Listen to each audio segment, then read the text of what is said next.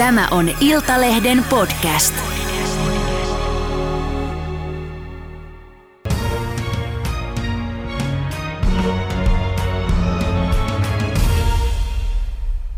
Tervetuloa someyrittäjä, sijoittaja ja tuore äiti Natalia Nata Salmela. Kiitos paljon. Ei, tänään on suomalaisten niin sanottu virallinen kateuspäivä eli veropäivä. Puhutaan mekin sumeilematta rahasta. No se on mun lempiteema. No niin. Paljon sä tienasit äh, viime vuonna? Äh, muistaakseni 168 000 euroa nyt oli, oli mutta se, mä huomasin verokone oli pyöristynyt sen tota, 0,17 miljoonaan. se oli hauska se tota, suhde tässä. Niin. Mä katsoin, niin se vähän enemmän, 169 400. Okei, okay, no niin, sä muistat paremmin kuin minä. Tai lunttasin siis tänään. Mutta toihan ei ole totta, koska itse asiassa sä oot yrittäjä, sä oot toimari ja katsoin sun viimeisen vahvistetun tuloksen yrityksestäsi, niin sehän oli yli 300 000. Joo, toi oma firma. Ja niin. sen lisäksi mulla on vielä toinen firma olemassa tietenkin, missä sit liikevaihto oli 1,2 miljoonaa, että kyllä, kyllä tota on ollut niin kuin hyvä vuosi, mutta on duuniakin myös tehty, että että mun mielestä muutenkin tämä on jotenkin hassu asetelma, kun puhutaan kateuspäivästä, kun niin. pitäisi oikeasti olla niin kuin kiitospäivä koska sitten kaikki ne ihmiset, jotka tuonne listataan, että kuinka paljon on, on tienannut, se tosiaan perustuu siihen vero, verojen maksuun. Kyllä. Niin tota, aika, aika olisi huono, huonommin täällä Suomessa asiat, jos siellä ei olisi näitä suurtuloisia, jotka myös niitä veroja kaikkein eniten maksaa tänne yhteiskuntaan. Mm. Mitä sä ajattelet siitä? Nythän monet hyvätuloiset yli 100 tonnia tienaavat ovat voineet kieltää omien verotietojensa julkaisemisen. Nehän on julkista tietoa, mutta et verottaja aina suoraan sitä listaa, että pitää käydä kaivamassa sieltä. Sä et ole kieltänyt. Mitä sä ajattelet siitä? No mun mielestä rahan ei pitäisi olla tabu tällä hetkellä Suomessa. Se on. Mä itse olen tota, kotoisin Virosta ja kasvanut venäläisessä kulttuurissa niin kuin lapsuudessa, niin se tuntuu että ylipäätään sellaiselta tosi hassulta, hassulta asialta, että miksi se on niin suuri salaisuus Suomessa, koska täällä tosiaan ne verotiedot on julkisia. Niin mun mielestä mulla ei ainakaan mitään syytä niin kuin piilotella yhtään mitään. Et mun mielestä rahan pitäisi olla ihan samanlainen keskusteluaihe kuin mikä tahansa muukin yhteiskunnallinen keskusteluaihe. Mm. Susta puhutaan, että sä oot yksi Suomen suosituimmista blokkaajista ja, ja sulla on Instassa paljon seuraajia, niin avaa nyt sinä, kun kukaan ei ikinä suostu kertomaan, että mitä tämä on tämä kaupallinen someyhteistyö, että paljon sieltä tulee fyffeä esimerkiksi sun kohdalla, ja, ja sillä lyhyesti, jos pystyt tiivistämään, että et sä mainostat jotain tuotetta, niin Paljon, paljon sun tienisteistä koostuu tämmöisestä yhteistyöstä? Tämä on hassu, että siis, no tuon firmani kaikki, se koko 300 reilu tonni, mitä tulee, niin tulee siis kaikki ka- kaupallisesta yhteistyöstä. Mun, mun toi oma VTD Media firma ei mm. tee mitään muuta kuin... Vai kuin Trash tätä. Disease Media. Niin. Kiva, kiva, kiva, kun valitsin tuon nimen 2011 vuonna, mutta siis tota, mun mielestä siinähän kyseessähän ei ole mitään muuta kuin ihan vanha B2B-myyntiä. Et mä oon ollut, mä oon ollut tota mediatalossa niin tota B2B-myynnissä tekemässä ihan normaalia mediamyyntiä. Ja nyt mä teen sitä samaa mediamyyntiä mun omalle firmalle ainoa vaan, että silloin mä tein, silloin tein tota, niin kuin myyntiä printtiin ja tällä hetkellä digiin. Ja se digi on sen niin kuin omat somekanavat. Niin. Et siinä ei ole mistään muusta niin kuin hassummasta kyse. Sano nyt muutama vinkki ihmisille, jotka ajattelee, että toi on helppoa, että, että tota kirjoittelee jotain blogia ja sitten panee Instaan kivoja kuvia ja tienaa 300 tonnia niin kuin sinäkin semmoisella. Mm. Niin kymmenen, vuotta, kymmenen vuotta tähän on mennyt, että tienaa sen, sen 300 tonnia. Että kyllä mä väittäisin, että aika monta helpompaakin alaa olemassa. Ja se on niin marginaalinen ryhmä, mitkä, jotka tienaa, että Suomessahan on niin kuin siis kourallinen ihmisiä, jotka omalla sosiaalisen median tekemisellä voivat elää. Mm. Et se, siinähän siinä niinku puhutaan. Et se on samalla tavalla mun mielestä kuin vaikka artistit tai urheilijat. Et se tosi pieni joukko on niitä, ketkä menestyy ja sitten siellä on valtava joukko, jotka tekee sitä vaikka harrastukseen, omaksi ilokseen tai sitten nimenomaan pyrkii sitten vielä sille amatööritasolla niinku kohti sinne sitten niinku ammattimaista toimintaa. Mm. Mutta onko sulla antaa jotain vinkkejä ihminen, joka katsoo nyt tätä meidän haastattelua, että tota, mäkin haluan tienata tuolla somessa satoja tonne, niin mitä tehdä? No tämähän on siis helppo. Helppo pitää hankkia tietenkin sitä kohderyhmää, sitä oikeaa kohderyhmää ja tarpeeksi suuri määrä siitä jolloin sitten tavallaan yrityksille on niin hyödyllistä, että se, niiden tuote ja palvelu näkyy siellä kanavissa. Eli totta, se riippuu toimialasta, että jos, jos tällä hetkellä puhutaan, että pitää olla jo kymmeniä tuhansia seuraajia, että omalla kohdalla, niin vaikka viime keväänä blogissa oli 100 000 kävijää, Instagramissa on 42 000 seuraajaa, niin siinä alkaa olla niin kuin Suomen kokoisessa maassa aika iso määrä. Ja saavuttaakseen tuon määrän, niin pitää vaan olla tosi sitkeä. Että se mä alussa esimerkiksi postasin oman blogiin kolme kertaa päivässä joka ikinen päivä. Et heti kun mä olin saanut edellisen blogipostauksen pihalle, niin mä rupesin kirjoittaa jo seuraava. Ja tätä tehtiin joka ikinen päivä ilman lomia, ilman viikonloppuja, ilman mitään. Ja tota, se on niinku yksi. Ja sitten toinen on ylipäätään se, että sen niinku sisällön tuotannon niin osaaminen, että ne kuva, kuvat on laadukkaita, se sisältö on sellaista, mikä sitä yleisöä kiinnostaa, sinne pitää antaa tosi paljon itsestään. Jos puhutaan tällaisesta lifestyle-vaikuttamisesta, jolloin kirjoitetaan niin kuin minä omasta elämästä, niin silloin pitää niin kuin heittäytyä ja antaa aika paljon itsestään, että sellainen niin kuin kädenlämpöinen sisältö ei ihan hirveästi ketään kiinnosta. Oma niin kuin hyvä vinkki tällaiset, jos siihen niin kuin suohon jaksaa lähteä ihan tarkoituksenmukainen myös provoaminen, että se on tosi hyvä tehokeino. Sitä ei voi jatkuvasti käyttää, mutta silloin tällöin se piristää kanavia kivasti että mäkin olen omissa kanavissani käsitellyt kaikkia tällaisia tabuja, no rahasta, mutta aina esimerkiksi uskonto on joulu vähän haukkunut joskus kymmenen vuotta sitten, pressavaaleja, että kaikki tällainen, mikä ihmisiä ylipäätään jo valmiiksi tietää, että vähän kiukuttaa, niin niitä on aika hyvä sohaista silloin tällä. Mm, silloin saa huomiota. Kyllä. Mm. Hei, mitä sulle raha merkitsee? Mitä sulle merkitsee se, että, että sä tienaat noin hyvin? No mulle itselleni se on sitä niin kuin varmuutta tulevaisuudesta ennen kaikkea. Että mä oon kasvanut itse, itse tota, yksinhuoltaja äidin niin kuin tota kasvatta, kasvattamana ja me ollaan muutettu Virosta Suomeen nimenomaan tällaisen paremman elintason perässä, koska tota, oma mummoni on siis suomalainen, niin ollaan tämmöisiä paluumuuttajia. Ja tota, mulla on tosi vaikea tällä hetkellä luopua sitä rahasta. Eli se on vähän semmoinen niin roopeankkamainen, ehkä sellainen niin kuin haalitaan kaikki mahdollinen raha, koska mä koko ajan pelkään, että se lähtee pois. Että mä oon esimerkiksi omalla vanhem, on vaan omia vanhempien niin kuin, tavallaan kannalta nähnyt sen, että että et aikaisemmin on painanut hommaa ihan hulluna, muuttanut Suomeen, yhtäkkiä kukaan ei halua palkata niitä, että kun sitä kielitaitoa ei ole. Niin mä koko ajan pelkään, että jotain niin kuin vastaavaa voisi tapahtua niin kuin minullekin, jolloin mulle se raha on sellainen asia, joka mahdollistaa niin kuin mukavuudet elämässä. Että kyllä mä omalla kohdallani niin väitän sen ihan pupuksi, että, että tota, raha ei toisi onnea. Niin kyllä mä mieluummin siellä loftissa itken kuin, kuin jossain tota, kaupungin vuokra kaksi, jossa niin kuin silloin lapsena tehtiin. Hmm. Niin tota, kyllä se ainakin sellaista mukavuutta ja, ja tota, väljyyttä ehkä niissä valinnoissa. Että tota, semmo, esimerkiksi tällainen, että pystyy vaikka perustamaan esimerkiksi firman, ja heittäytymään vähän enemmän tyhjän päälle, niin se vaatii sen, että sulla on jo vähän pesämunaa ja sulla on vähän sellainen ehkä rennompi fiilis, mm. että, että ihan huomenna ei tarvitse, ei tarvitse kitkuttaa sitten ja miettiä, millä ruokaa ostaa kaupasta. Ja tosi konkreettinen asia. Mä muistan, kun mäkin olin tota opiskelija ja mulla oli vappuna 12 euroa tilillä ja oli teekkarin vappu. Oli tosi tärkeä ja mä muistan, että silloin just piti laskea, että täältä saa päkin kaljaa ja sitten riittää tähän pizzaa vielä tämä toinen femma tähän näin, niin, niin tota, juusto. Siis mua on motivoinut juusto ihan hirveän paljon. Se on ollut niin kallista ja mä oon miettinyt, että sitten kun mä joskus pääsen työelämään, niin mä menen kauppaan ja ostan just sitä juusta, mitä mä haluan. Ja mä oon tehnyt sen ja viimeksi mun mies siis nauroi mulle, koska mä ostin siis 22 euron tällaisen niin kuin ranskalaisen lapaan maitojuusto. Enkä edes katsonut, mitä se maksaa. Mm. Et jotkut asiat tekee onnelliseksi. Niin. No törsäät sä muuten rahaa vai oot sä pihi? Mä törsään jossain tietyissä jutuissa, Eli? että ruoka ja juoma, se on mun ehdoton pahe. Mä myös keräilen jotain Mitä juomia? Tiettyjä, Missä? Onko se champagnea vai? Viiniä ylipäätään, että kyllä harrastan viiniä, mies harrastaa myös ja me ollaan tavattukin itse asiassa niin juoman parissa. Mikä on kallein viini, mitä sä surutta ostat ja juot? Mulla on tällä hetkellä kallein pullo, mikä on, niin se menee tuohon ehkä noin 400 euron paikkeille, mutta mä en tiedä, että mitkä ne kaksi champagnea, paljonko ne on maksanut, mitkä mun mies osti mulle tässä synnytyslahjaksi. Kaksiin kappaleen piti saada, mutta tota, mä en tiedä paljon ne maksoi, mutta mun oma pullo oli sen 400 euroa, tällainen espanjalainen, espanjalainen punaviinipullo.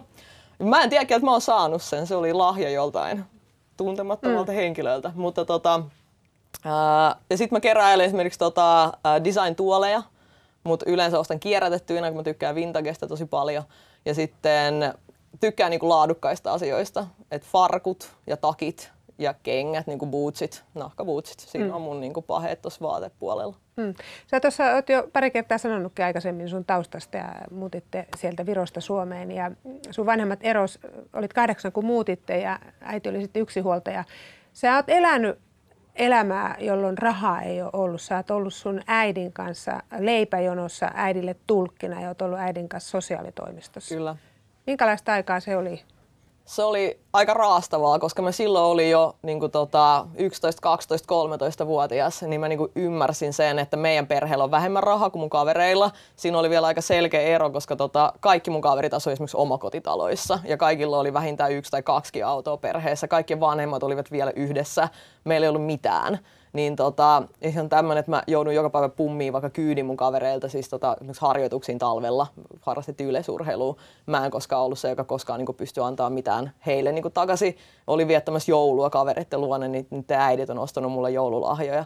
Et siellä on ollut vähän tällaisia niin kuin, niin kuin kurjia lapsuuskokemuksia, jotka on niin kuin sisunnuttanut ainakin mut. Että mä tiedän toinen puoli, mitä se olisi voinut käydä, olisi se, että joku olisi lamaantunut niistä. Mm. Ja mä muistan sen hirveän häpeän, mikä siitä tuli, että kun joutuu ylipäätään niin kuin menee sossuun. Ja mä katoin silloin just tällaisen teini-ikäisen, että näkeekö kukaan. Että ei toivottavasti kukaan niin kuin tuttu ei näe, joku kaveri ei näe. Ja sitten tota, mä silloin pääsin niin kuin käyttämään näitä omia kirjoitustaitoja siihen, jotta kirjoitat mahdollisimman tämmöisen säälikirjeen sinne, että miksi just minä nyt tarvitsen tällaiset silmälasit tänne kouluun tai mm. voisikohan niin kuin Sossu auttaa vaikka lukiokirjojen niin kuin hankkimisessa.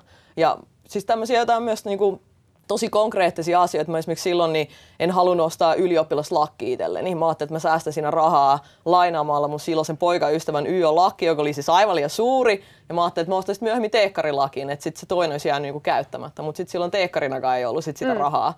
Niin tota, mulla ei ole vieläkään sitä lakkia. Mä mietin, että kehtaaks mä ostaa sen tälleen niin 32-vuotiaana. Niin, no nyt sulla olisi rahaa ostaa se. Ja nyt olisi. Minkälaista siellä oli siellä leipäjonossa? No se sijaitsi Hämeenlinnassa se ammatti, ammattikoulun vieressä. Et siellä oli oma-ikäisiä tyyppejä niin röökillä vieressä, jossain seison mopoparkissa. Ja tota, mä seisosin vähän vieressä tälle, että toivottavasti kukaan tosiaan tuttu ei näe. Ja, ja mä, siis se oli vähän sellainen, että niinku, tosi semmoinen väkevä niinku eriarvoistamis niinku mielikuva. Mä tiesin, että kukaan mun kavereista ei käy siellä.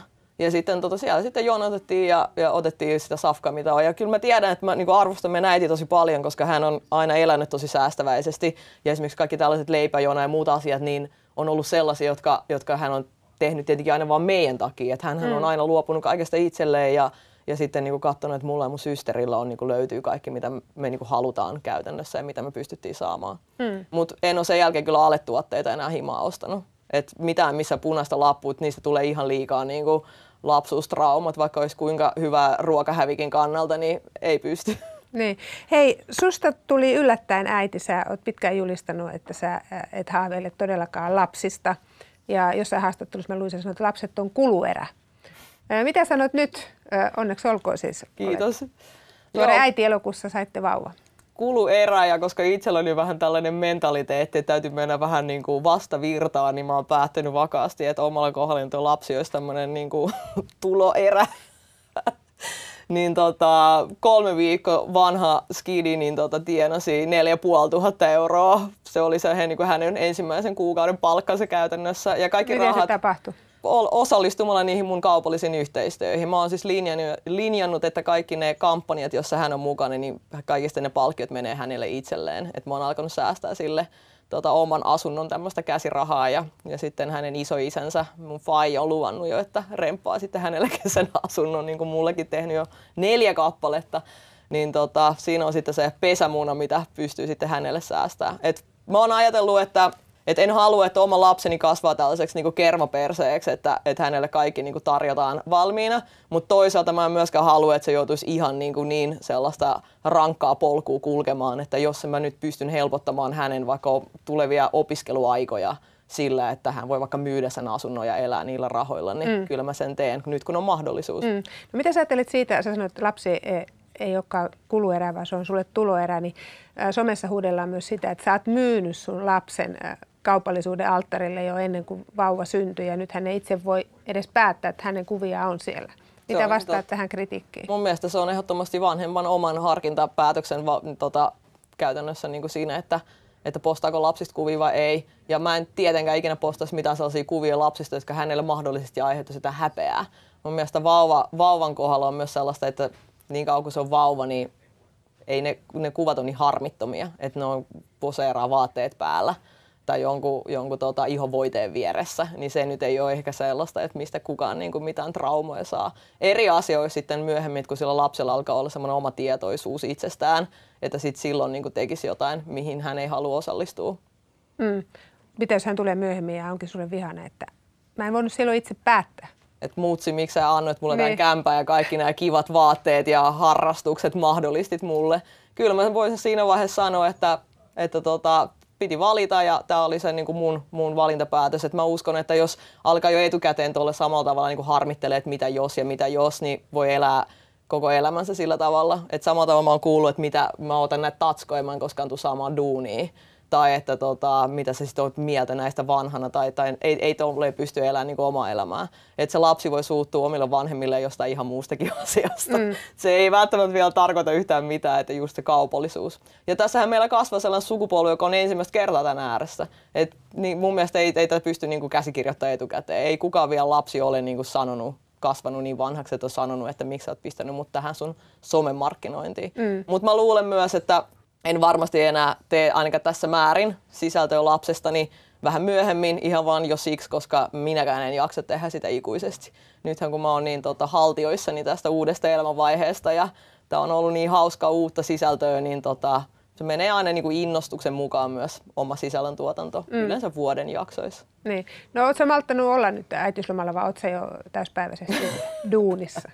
No tota, mä teen tällä hetkellä noin viides osa mun normaalista duunistani, että jonkun mielestä mä teen ihan täyttä viikkoa. Ja tota, on ollut tosi tylsää. Ja mä itse asiassa puhun omassa somessa just tuossa viikko takaperin, että miten tylsä äitiyslomalla on, että, että sä istut siellä yksin himassa ja tyy, tyy, tyy, ja sitten sun niinku aivoissa apinat lyö lautasi yhteen. Niin sitten kun mä olin puhunut siitä, niin yksi itse naapurille tuon viesti käytiin eilen vaunulenkillä, että kannattaa aina valittaa somessa, jos haluaa asioiden tapahtua. Mutta tota, koitan tehdä tällä hetkellä duuni sen verran, että mikä niinku hyvältä tuntuu. Ja tota, en ole täysin koskaan missään vaiheessa äitiyslomalla. Että kyllä mä aina vähän, vähän tsekkailen mm. meille. Että kyllä multa saa aina sähköpostin vastauksessa vuorokauden kuluessa. Hei, mikä on sun taloudellinen tavoite? Mihin sä pyrit? Mä pyrin tällaiseen, puhutaan just tällaisesta taloudellisesta niin kuin riippumattomuudesta. Eli kyllä mä haluaisin jossain vaiheessa semmoiseksi niin oman taloustilanteen, että mä voisin käytännössä elää niillä mun sijoituksillani, jotka ovat joko niitä asuntoja tai omia yrityksiä tai, tai mitä tahansa ilman, että tarvii joka päivä osallistua siihen. Mutta ei sen takia, että mä voisin jossain vaiheessa niin kuin vaan lähteä lööbailemaan, ei missään tapauksessa, vaan sen takia, että se avaisi mulle niin kuin ajallisen resurssin tekemään jotain ihan muuta.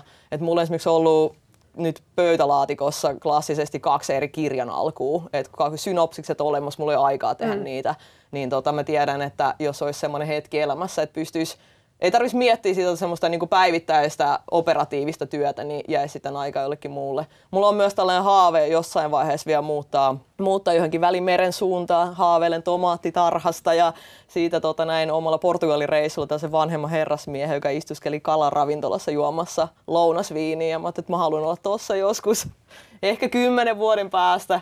Niin, niin tota, se on semmoinen oma pikku haave, mm. edes osa vuodesta. Mm. Varo, mitä haluat, koska sen voit saada. Se on tavoitteekin. Suur kiitos tästä haastattelusta kiitos ja kaikkea hyvää. Samoin. Kiitos.